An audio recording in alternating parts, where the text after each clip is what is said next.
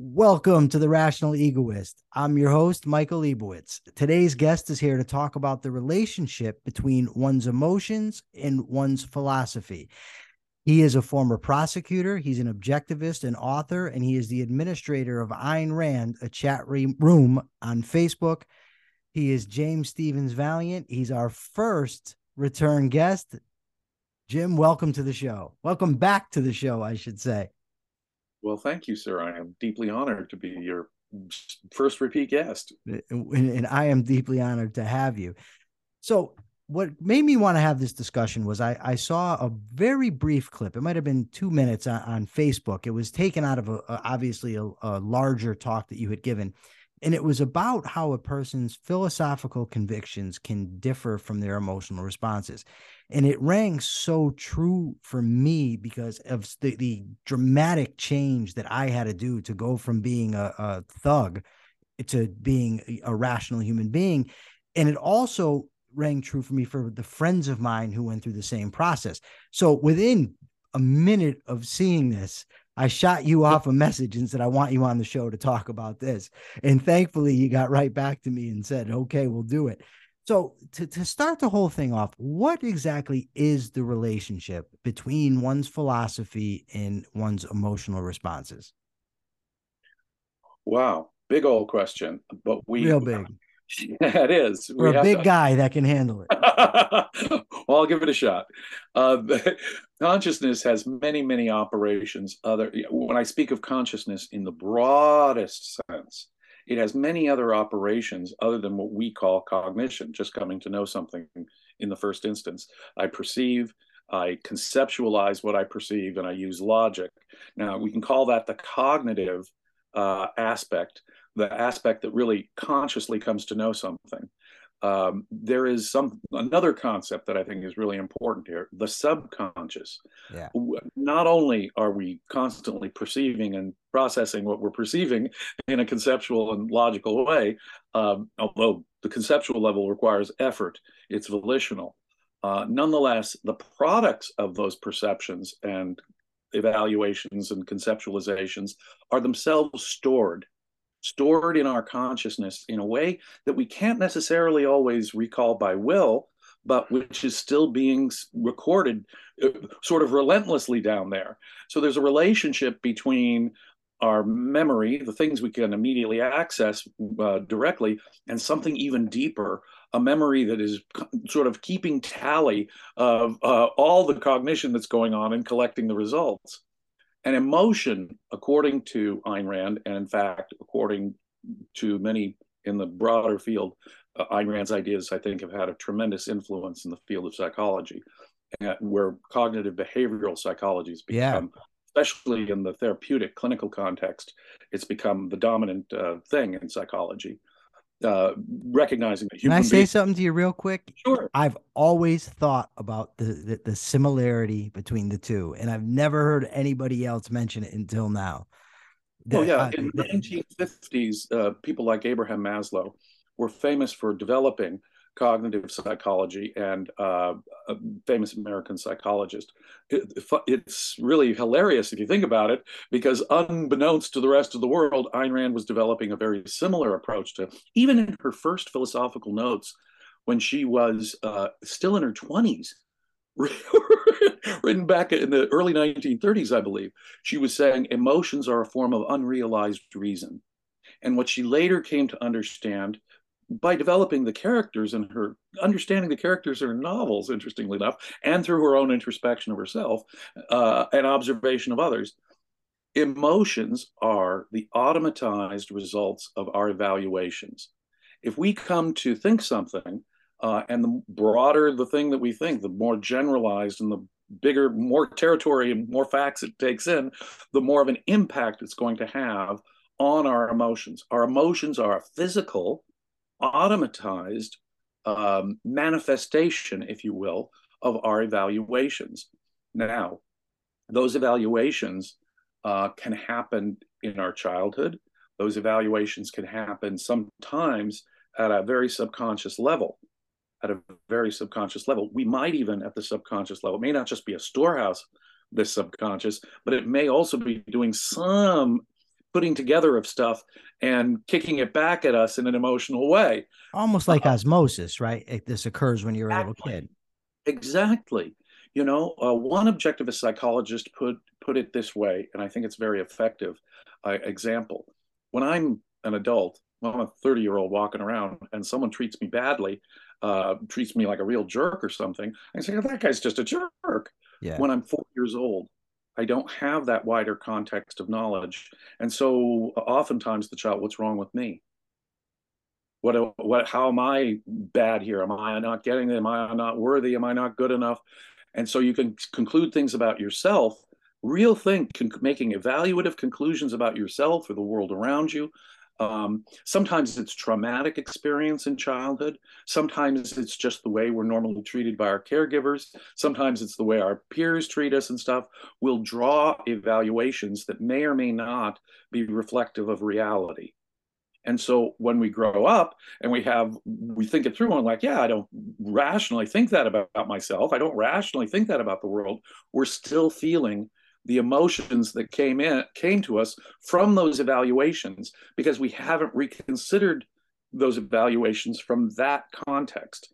And if you look at it the entire field of psychotherapy is really just that bringing to light that evaluative process you had made and uprooting it so that the emotion can be diminished over time and go away with the new thinking. Now the relationship between emotions and uh, thinking is not doesn't always require in fact may not usually require psychotherapy. Normally as as i have gotten older for example my evaluations of things have changed. And in the course of that most of the time my emotions have just naturally followed suit. There was no effort really in the in the course of it. When i have an emotion i get angry at someone or i get sad at something or i get excited about something that's going to happen. I know the reason why I can tell you exactly what the evaluation is in most cases, and that evaluation perfectly corresponds to my conscious evaluation, so that my emotion makes sense. My I can rely on my emotion, go with that emotion, enjoy that emotion, use that emotion to motivate me, because that is really the critical function of emotions. Right? They are a means of enjoying life. They are a means of motivation. Um, but uh, there are cases where uh, the conclusion that you reach either as a child or at some other point uh, because of say trauma or something is so ensconced so embedded in our consciousness that we perceive a conflict between our emotion and our current thinking and but really it's a form of a conflict of two different thoughts one is a frozen subconsciously yeah. grounded, you know, grounded in our subconscious sort of evaluation, and the other is a conscious, purely cognitive thought. But at the end of the day, it's a conflict between two thoughts. So that if you get rid of the underlying thought between the other one, your and your thinking is all brought into consistent into a consistent whole. Your emotions will now manifest your current thinking and evaluations. Emotions are key here when we're talking about the subconscious. It seems to me, you know, there's brain science behind this. Our memory centers of the brain actually go through the emotion centers of our brain. And there's a key relationship between emotion and memory. If and they've done all kinds of studies on this. If you're not under much stress, if this is the same old, same old, you've seen this a dozen times before, you're not likely to well remember the details. Oh, yeah, yeah, I've seen it all. As our stress level increases, oh, this is different. This is, I've not seen this before. Oh, that's unusual. That was unexpected. Oh, my, that's really stress. Uh oh, something bad is happening here actually our memory it gets better and better and better.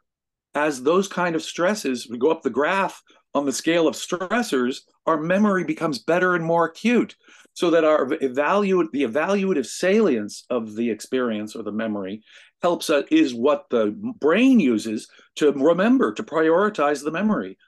Traumatic experiences or really wonderful experiences are going to leave really big deep grooves yeah. in our subconscious as a consequence. Yeah. So people who've gone through war, people who've experienced uh, criminals, who've members of gangs, who've experienced a lot of violence, um, people, children who've been molested or abused, uh, people like that who suffer actual trauma. Uh, they're the ones who are probably going to have the hardest time and may really need to seek psychotherapy to unlodge the effects of things like trauma or uh, neglecting or abusive parent, something like that. But they can be overcome by our volition. It is our conscious, uh, the truly cognitive part of our consciousness that it is in control at the end of the day and programming this. When I say in control, I don't mean that everything can be changed. Sometimes we have to, if something is so deeply and powerfully ensconced in our psychology, we just have to accept that that's part of our psychology. Sure. We're still in control of our actions. Always. That's Always. key right there because you might have like emotions. Other, you had a great uh, post the other day just on that. we, no matter what we feel, so long as we're short of being a psychotic, someone truly disconnected from reality yeah. and seeing pink elephants, so long as we're not a psychotic hallucinating, yeah. no matter how intense our emotions, we're still in control. Now there are there are practices by which we can become more comfortable and in control of our emotions and not be so reactive on those emotions. Uh, and I think a lot of people are undisciplined about that. That is an art, just yeah. like introspection. Understanding our subconscious is an art, yeah. but that's what we have to do. We have to practice introspection. The most important thing about all of these issues is look taking the active step of not just looking out and figuring out the world around us, but looking in and figuring out the world within us. Does that make so sense? It it does, and I'm going to tell you why. And it, this is part of why this is so important to me. This discussion. I went to prison. The main the main charge I had was uh, my girlfriend that I had at the time broke up with me. I was extremely jealous. I felt abandoned. I had wicked abandonment issues, and I ended up having her new boyfriend attacked, stabbed while while he slept. I felt because of what you said when I was a little kid, my parents were very neglectful. And I incorporated that to be a reflection of me. And I didn't do the work uh, growing up to say, no, it's not me, it's them. And so I ended up thinking that I was an unworthy human being. Two things, really. I'm unworthy. People are going to abandon me. And I thought that I had to stop that at all costs. So later on, I was in prison and I, I I realized that exactly how you said from introspection. Because I'm asking, why am I like this? Why was I so jealous of with every girlfriend I ever had? Insanely jealous, and I started to realize it's my my parents. It's this, and these emotions are still there. Even when I'm, I logically now know, okay, this was not me. This was my parents. I'm still having these feelings, right? So I went through this this process every night as I as I laid my head on on the pillow. I went through this series of mantras it wasn't me. There's nothing inherently unlovable about me. It was my parents. They had their own problems. They did their own, you know, made their own mistakes. It was their issue, not mine. Not everybody's going to feel like that. Not everybody's going to do that. And also, I said, even if people do abandon me, I can take it. I'm going to survive. Now, here's the thing, Jim, and this is serious for me. While I'm dealing with this problem and coming to this realization, at this point in time, my mother committed suicide. So this was the ultimate abandonment, right? How but, old were you with it? Uh, 30, May, uh, hold on. It was 2008 So 30, 31. I was almost 32. I had been in prison, I think 11 years yeah, at the time. and yes. And I got the call and I, you know, at first I was rocked and I mean, it hurt. Don't get me wrong, but something occurred to me. I survived and yeah. and what i was able to do was to kind of drill that into my head. Look i've just survived the thing that i feared most my whole life was this abandonment. If i can survive it i can survive anything.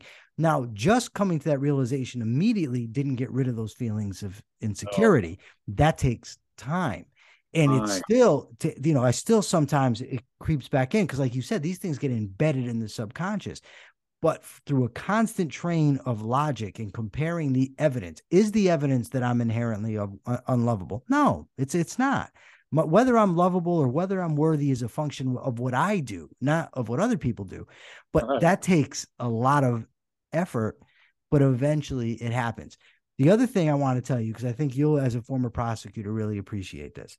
My value system was so out of whack you cross me, I'm hurting. You insult me, I'm so disrespected. You were not going to get away with that, right?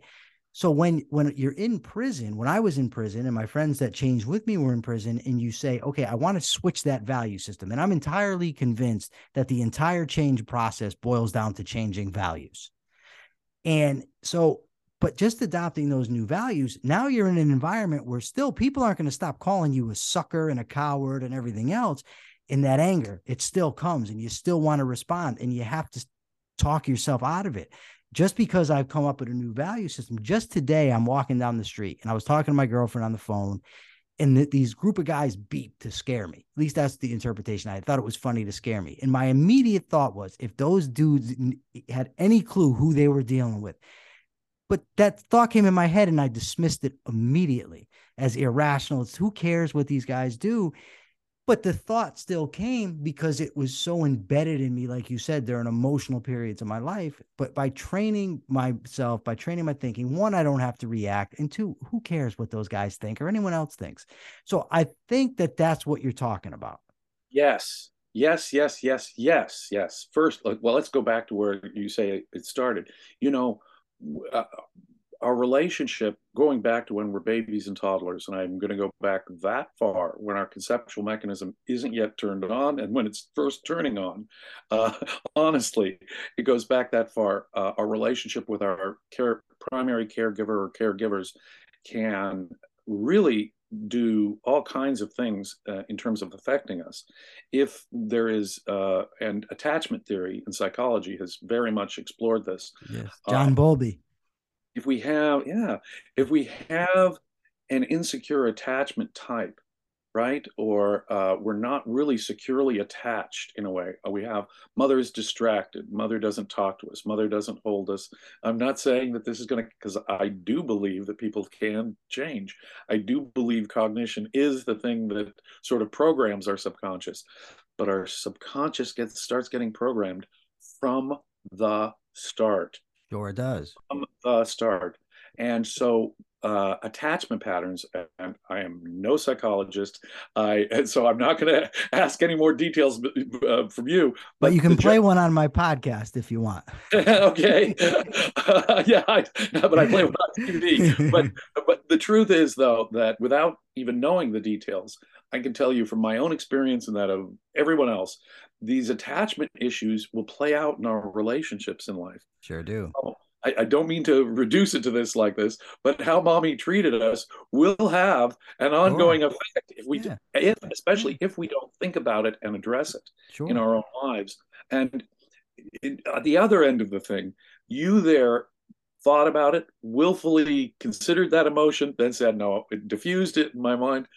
And in my experience uh, with things like that, that voice gets less and less and less and less and less. You know, one of the things, and you make a great point about the criminal justice system too.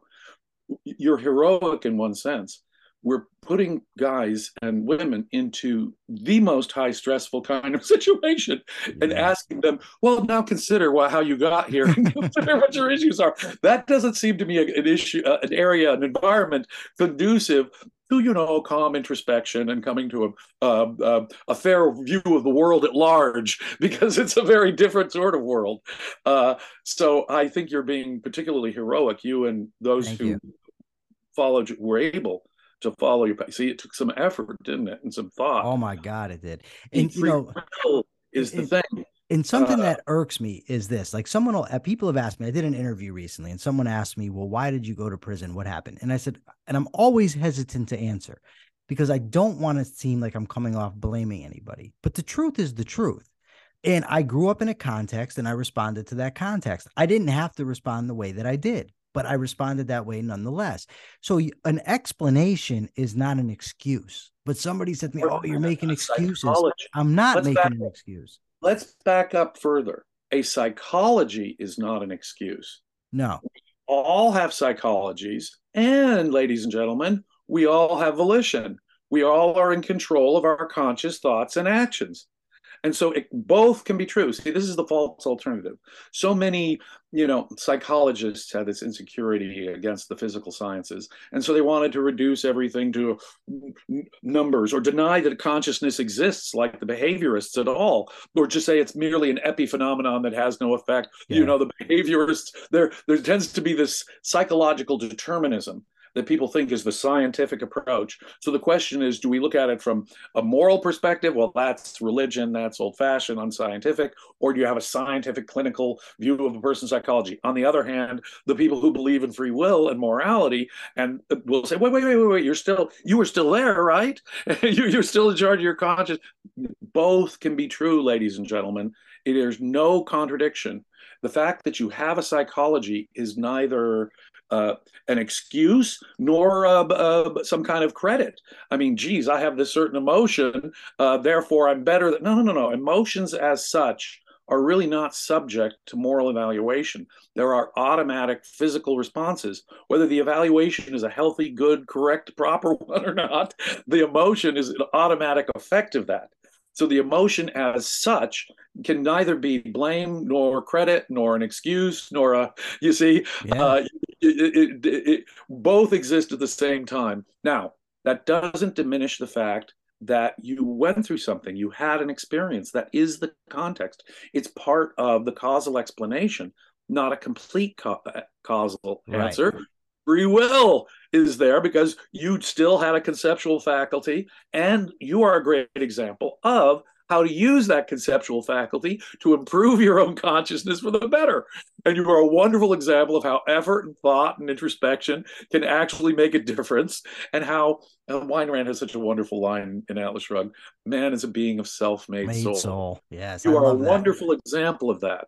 And as I say, I in my own life, when I've said, no, that's stupid and that's silly, and I don't want to think that about myself anymore, and I've just acted against it, holding the, the conscious thought in mind.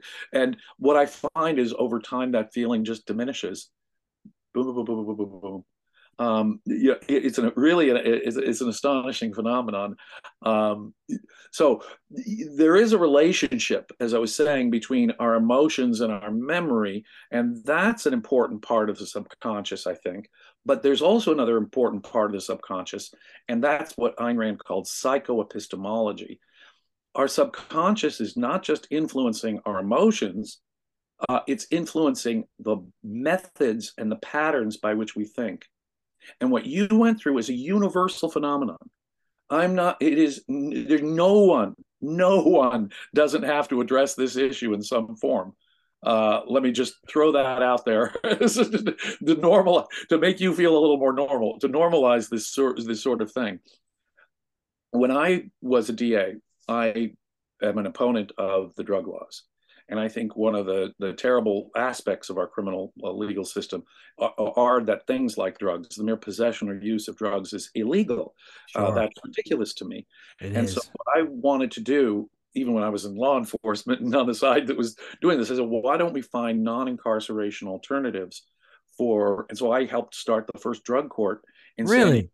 Yeah, oh, decades wow. ago, I, I, was a pioneer of drug courts in California, and uh, I, by running the first drug court out of my courthouse, um, I worked very closely with drug addicts, and it was very interesting and illuminating on this very topic people would come in and they would share they would waive their confidentiality and i would have to take an oath of confidentiality so they could share their stories with me. I could go to their na meetings or i could go to their therapy sessions and de- actually be part of it. Uh, and i learned a great deal. Uh, you know there are things questions i would have like okay mr heroin addict if the cop if you're there and the cop is standing right there no matter what you're feeling about your addiction can you manage not to shoot up in front of the cop Oh, yes, Mr. Valliant. With the cops right there, I never mm-hmm. shoot up. I can avoid that like that. Sure. And I said, Well, what's the difference when you're alone in your apartment with your buddy? Why is it then that you that you are succumb to the addict to that pressure from your subconscious, the addiction, the habit, and the emotion that makes you want to do that? Well, I wasn't thinking, Mr. Valliant. Ah, ah, so the cognitive awareness of the officer was able to say, no, I can't shoot up in front of the cop. But when that cognitive awareness goes away, it, the emotion and the habit stuff comes back to life and takes control. Mm. So why don't you start acting in your apartment as if there was a cop there? Because you know when we started drug court mr heroin addict you told me how you'd lost your girlfriend you'd lost your job you wanted to think straight and you didn't want to get arrested again. So you wanted you hit bottom and you wanted to you turn turn your life around. Why don't you think of that stuff when you have next time you have the urge? And one of the great wor- words that the drug counselors gave me was yeah play the tape forward oh Ha ha ha ha. Thinking is the answer. Taking the effort and the focus, and effort and focus are about thinking, are our what Ayn Rand means about free will. That's what she thinks free will is. It's that effort. It's that ability to focus, and that is does take choice. And uh, it's that kind of focus, directing your focus onto why the heck I don't want to shoot heroin anymore, all the things that I lost my girlfriend, I lost my job, I want to think straight, you know. those, yeah. those kind of issues start kicking in, and suddenly they're like, "You're right." If I bear that in mind and I act against it, now the ones who were successful, too often we had the tragic relapses, of course, and the young guy just didn't come back after the weekend because he OD'd, and it would break your heart, but that's a big part of it. The guys and gals who succeeded were the ones who were able to play the tape forward and they'd come back and they'd say very much like what I'm saying. You know, it's amazing how the physical part of the addiction goes away. You still psychologically, yeah. if you're I'm under stressors, you know, oh my gosh, I've got, got trouble at work, or I just had an argument with my significant other. And then so these stressors come up, and then like, well, I want to do the drug, I want to do the drug. And it takes that cognitive uh, suppression, awareness. No, uh, this is bad for me. That cognitive awareness can reprogram our consciousness.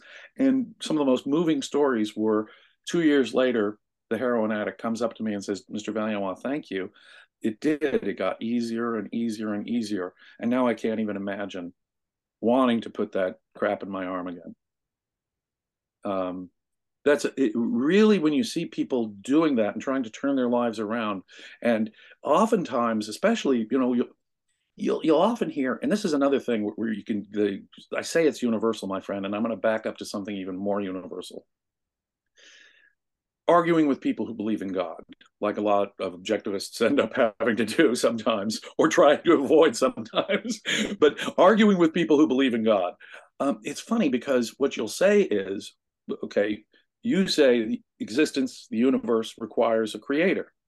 Well, why doesn't the creator require a creator? There's if, never an answer if, there's that. A, well, you, you convinced me that you, are trying to convince me that the whole universe had to have a cause. Yeah. You, as objectivists, we know that's silly. The universe is everything. There's nothing left over to be a cause of the universe. the universe is one thing I know cannot have a cause because it involves everything and leaves nothing out to be a cause of it, right? So, uh, no, no, no. But your argument is that the universe requires a cause. But if your cause is out there, then why doesn't it require a cause? Yeah. Simple it's, question. You end up with an infinite regress, and they, they and you know why? That, the, but why does the theist stop? He's happy to stop because it's a consciousness. My consciousness can be the universe be eternal. Oh, screw that! My con- uh, my this ruling consciousness that can be forever. That can be eternal. So why is it that existence can't be eternal, but your consciousness? It's the primacy of consciousness, as Ayn Rand would call it.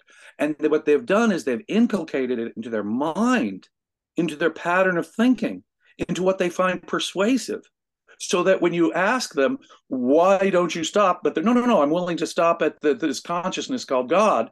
It's because for a reason they don't really even know but it's what they find persuasive. And oftentimes what i find and people have done this they've gotten out of that mode. Why was i thinking that the universe needed a cause? Oh, I didn't really grasp the primacy of consciousness. I'd automatized this mode of thinking. I'd automatized this basic idea, maybe even without fully being conscious of it but I'd automatize that as part of my thinking method. My thinking method. It gets, if you've ever taken Dr. Leonard Peikoff's course, Understanding Objectivism. I, I he, did study the book thoroughly, but I've never taken the course. I, I was in prison. What could I do? I had the book. I didn't have access to the course. I'm an old. The tape is still available. I think through Ayn Rand Center uh, or no Ayn Rand Institute uh, ARI campus, uh, and uh, it's great because hearing Leonard, his humor and the question periods are all worth it. I was there live in 1983 in New York City at the Roosevelt Hotel, taking that one live. That was my first live Leonard Peikoff lecture, by the way. I took the whole course. And the course is basically about uh, psychoepistemological syndromes. Psychoepistemology, just to explain what that is, it's the relationship between conscious and subconscious when it comes to methods of thinking. Yeah. When it comes to methods of thinking. And what Dr. Peikoff delineates there are two psychoepistemological syndromes rationalism, right? The preference for the abstract, right? Over the concrete, or empiricism, seeing only the being concrete bound and unable to really see the reality of abstractions and the more abstract the less real it is to the person. So you've got two kind of approaches that have sort of been dictated by modern philosophy and that are inculcated into us through popular culture through education and if you're unlucky enough to study philosophy at university as i was through actual education of it. And so this, these methods become inculcated in us and so what will happen is that we feel we feel something is more persuasive. We feel an argument is more satisfying. We can't quite put our finger on it because, gosh, the logic, my concepts were clear, the facts were laid out. I've my logic was thorough. I didn't. Oh, well, let me review my logic again. No, no fallacies. That's right. I took everything into account. That's right. I'm being consistent. That's right. But somehow it just doesn't feel persuasive. Just doesn't feel right. What that is, it's an old psychoepistemological an old methodological habit, if you will. See, moral character is an important thing, and Aristotle even understood this, right? When we act, it becomes easier to act the similar the same way again and the more and the more and the more we act like that this is what we call habit right yeah what was aristotle's the second until it becomes second nature that's what he that came up with that wonderful term, right? term yeah right we're born with our first nature but we develop our second nature through our own actions. See, in a sense, he was like a pioneer of cognitive behavioral psychology, even way back then. Yeah. You correct your thinking and you behave on that thinking, and suddenly becomes part of you. Education, according to objectivism, is not merely having heard of something, because I can go in one ear, out the other. Yeah, oh, oh, I heard of that. No, education is building it into ourselves, making it a part of ourselves. Uh, not only does objectivism believe that knowledge has to be an integrated whole so that you have to build that knowledge into the rest of your knowledge in an integrated fashion. We believe that every aspect of your consciousness should be an integrated whole. And more than that, emotions are absolutely vital. So we don't believe that they are helpful when it comes to logic. They are not tools of cognition. When it comes to this pure cognition thing, uh, uh emotions themselves uh, are not tools of cognition. On the other hand, they can be vital aids to cognition. That can help me conquer. Remember, my if I let myself be emotional about something, it'll bring up the concretes. It'll help me be less concrete bound. You see, if I'm suffering from one of these psycho, psycho uh, psychoepistemological syndromes, um, but again, we have to rehabituate our minds. Dr. Peikoff describes how he got a PhD in uh, philosophy at NYU, where the famous Sidney Hook was his dissertation advisor. Most of his professors were pragmatists, the leading American school of philosophy, and they were filled with all kinds of errors, particularly the analytic synthetic dichotomy. And he, he really didn't know the full answer to that. And he kept, kept getting pounded. You know, there's a priori and a posteriori. There's necessary truth and contingent truth. There's you know, ah, fact over here and abstraction over here. Ah, he in a sense, uh, getting a PhD at NYU had inculcated him so that he had to run a that he'd go talk to Ayn Rand, whereas it's the exact opposite and just total nonsense as far as she's concerned. And if you have that approach, you're not even thinking the way she's thinking. So he said he had to run a sort of mental split screen. He would go talk to Ayn Rand, who would answer his the questions that were building up as he was getting his PhD. but oh, we go go back over to the PhD and then have to talk their language and convince his professors that he understood their theory. So that sort of meant in his mind a, a, mental split screen. And what he had to literally do is, by an act of volition, disintegrate the bad idea in his head, cognitively knowing it was false. And you this only you can only do this when you're cognitively certain that you, this old idea is bad and wrong, and you've thoroughly convinced your mind this is an error but it's still still coming up. You're still having that feeling, even though your mind is fully convinced. And I mean fully convinced. You're still having that tug. That's not convincing. That's not persuasive. Or have this feeling, this reaction to something, as you were saying. It's going to have to take thinking and acting against it to disintegrate the bad idea to get it to flush it out or if i could uh, paraphrase yoda from uh, uh, star wars we must unlearn what we have learned uh, in effect. And when we've really learned it, if learning really is building it into ourselves, automatizing it, then it needs to be excised from the integrated from our integrated consciousness. It needs to be excised from our emotions through thinking and behaving against that other view. Um, so it can be an effort, a real effort, but our consciousness at the end of the day has way more control over our subconscious than people give it credit for. Yes. Well, you we've been talking so far about how hard it is that to when once you change your thinking to get the subconscious and the emotions to follow. But sometimes it's immediate. You told the story on Facebook recently that I found so powerful that I shared it with a, with other people that aren't even in my that are just personal friends, aren't the Facebook circles. I thought it was wonderful. And it was the story about how you were really down and kind of feeling bad for yourself do you, do you know the story I'm talking about? Because I would much rather have you tell it than I tell it because I think it's a phenomenal example of how just changing the way you're looking at something can profoundly alter the way you feel. And it was just such a wonderful story.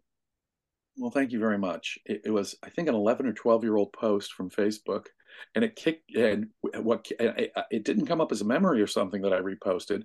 Uh, you know, it was an, a friend of mine who'd gone through old posts and had re- just reacted to it. And so the algorithms kicked it back into everybody's news feeds. Oh, wow. completely by accident, a 11 or 12 year old post came back in. Now, to give you the context, I, since I was 11 years old, I wanted to be a lawyer and I wanted to be a lawyer. I loved Perry Mason even before Ayn Rand. I had ever heard of Ayn Rand, and she recommended it. I loved the old Perry Mason show.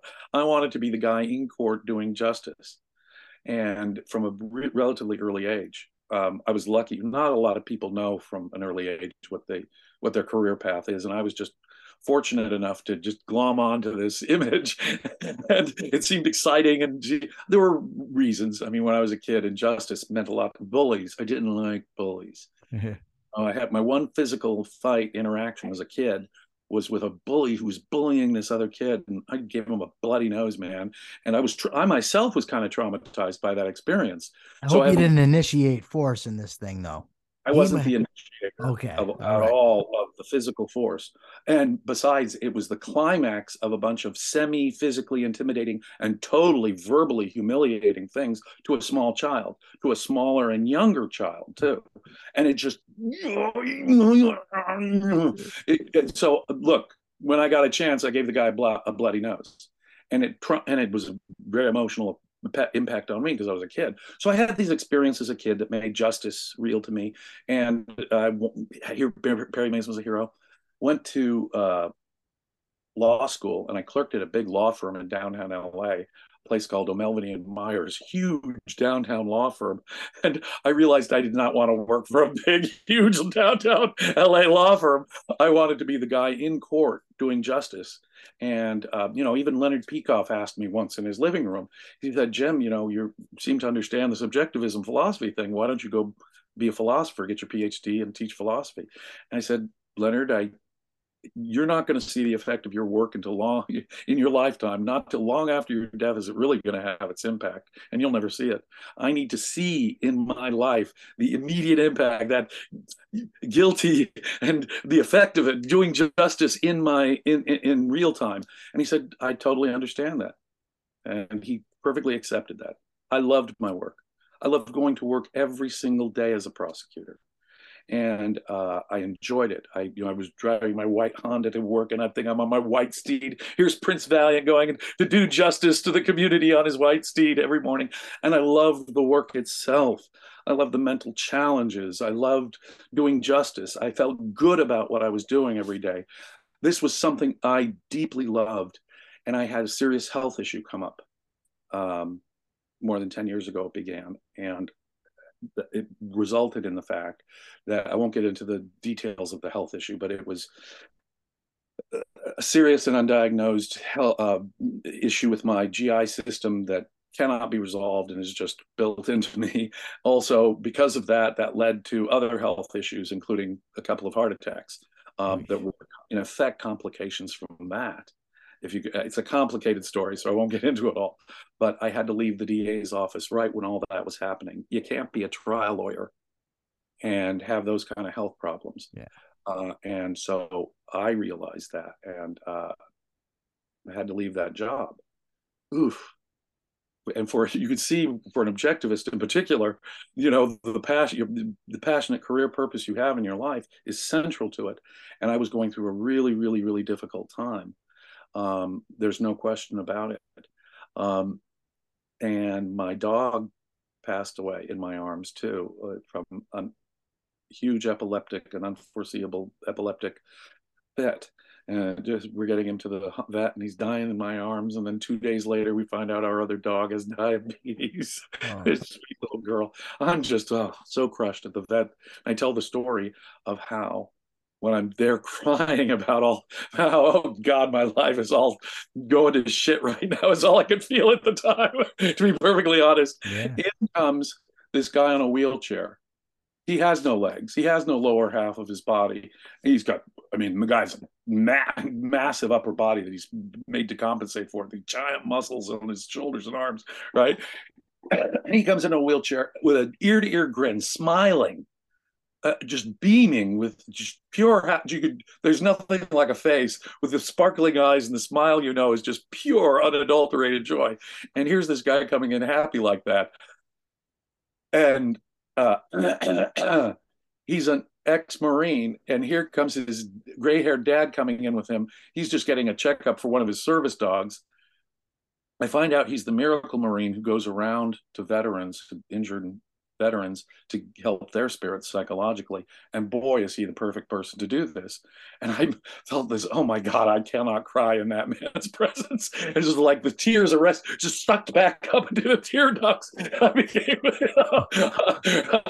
I guess all my macho uh, innate social training or whatever kicked in. I just cannot cry in front of this man. Okay. It's just not right. And so we had, a, but I had a chance in the waiting room to interact with him. And before it was all over, he was explaining what he was doing, and I was able to download a little bit about myself. Said, "Look, at God, I'm feeling really. Not, it shouldn't be a matter of comparison." I was telling him uh, why on why the hell am I even thinking comparison in this thing? on the other hand, I've had it rough, but not nearly so rough as you. And his last words to me, I'll never forget. Of course, you have a right to cry. He said to me, and that had a huge impact on turning me around. There were other things. I self consciously, from that moment forward, attended to self care. I need to figure out a new purpose. First, I need to give myself slack for the trauma I've just been through in having to change my life purpose. Appreciate that's grieve it, grieve it like a loss. Let yourself feel that loss. Yeah, you're depressed. You have a good reason to be depressed, sir, I would say to myself.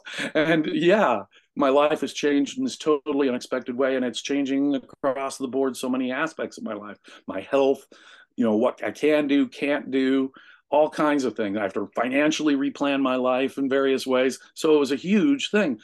Cut yourself slack for what you're going through. And then wait a minute here say i am still a capable person. I, there's lots of things i can do in this world. I'm not done doing even the things i want to do in this world. And with the help of my amazing wife and with the help of my best friend who happens to be a psychotherapist um, I, I they helped turn me around in various ways but it was ultimately me. They could encourage it. They could help me. They could they, they could give me all the understanding. The people who loved me could give me the understanding i needed but it was going to be me at the end of the day who had to turn it around. Has to be. Yeah. And it, but it's a question of my focus of getting myself out of that dark place. But I got myself out of what for me, I know people, like I say, have suffered much darker places. But for me, it was a very dark, dark place. And at this point, I've completely turned it around. My health is infinitely better. Uh, I have a whole new purpose. Since that happened, I published Creating Christ, um, and I am actively promoting uh, my work there. I'm working for Ayn Rand Center UK, doing all kinds of work there. I'm doing literally hundreds of podcasts a year now, uh, on talking about both objectivism and ancient history. Um, and so now I have, and I'm writing more books. So now I've completely turned turned it around. I have a purpose, uh, and that was what did it. Is the my own introspective efforts uh, at thinking it through, assessing, allowing myself to grieve the actual loss that it was, assessing my, my, my existing values and virtues that I still knew I had out there and reapplying them to the problem of my life.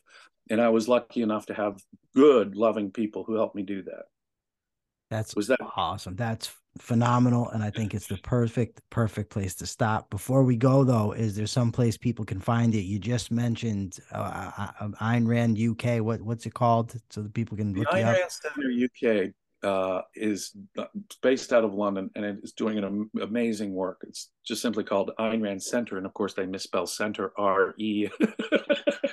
being, being those Brits, you know, the Ayn Rand Center, United Kingdom, based out of London. It started as a meetup group at a pub in London. But wow. when COVID happened, they had to do their meetings, you know, virtually. And so since they had Zoom meetings now, they figured, hey, let's expand and expand because some people are going to the continent or America. So let's expand this to a worldwide audience. And since then, we've now developed a worldwide audience of young students of objectivism. And we do all kinds of stuff. Uh, we have free YouTube broadcast material uh, every week, uh, practically every day. We do a daily objective. On Wednesdays, uh, Robert Nasr and I do an in-depth study of Dr. Peikoff's book, Keeping It Real. Uh, we've gone through all of Ayn Rand's essays, and, uh, and there are all kinds of other features if you subscribe and join and become a member for as low price, if I can say so, as eight pounds a month. You can be subscribe and become a member, get all kinds of wonderful benefits. The Fountainhead Reading Club had Professor Shoshana Knapp who teaches literature at the University of Virginia and teaches the Fountainhead at the university level. Lisa Van Damme, who runs one of the best private schools in the country, Van Damme Academy, who's taught at the high school level, teaching the Fountainhead. Or on Sundays, we do in depth. Uh, uh, right now, we're doing Leonard Peikoff's History of Philosophy course, and I'm lucky enough to lead the discussions there. So if you're a subscriber, you can join us on Sundays and actually participate and interact. We've done all of Peikoff's courses practically at this point uh, uh, philosophy uh, uh and uh, physics uh, induction in philosophy and physics objectivism by induction the art of thinking understanding objectivism and we'll no doubt go through all those again and those are all on tape so if you join you can catch up with all that material as well. Um, so I urge people, we have people like Harry Binswanger, um, Leonard Peikoff has even appeared on our channel. Uh, so we have some of the best, best minds uh, in objectivism talking about a great range of subjects from literature to psychology to history to philosophy. Um, and so I urge people to check out our work there, Ayn Rand Center UK. It's a YouTube channel, easy to find. They've got a website, easy to find. Beautiful. Thank you very much for being here. I hope you'll be be our first third time guest as well. uh, you know, you're you're you're you're you're intelligent. You're friendly. I love your smile. And Thank you. you ask really intelligent questions. So I would be honored to come back. Thank any you so much. Future, sir. Beautiful. All right. For now, I'm Michael Lebowitz. This is the Rational Egoist signing out. Remember, like, share, comment, subscribe. Until next time.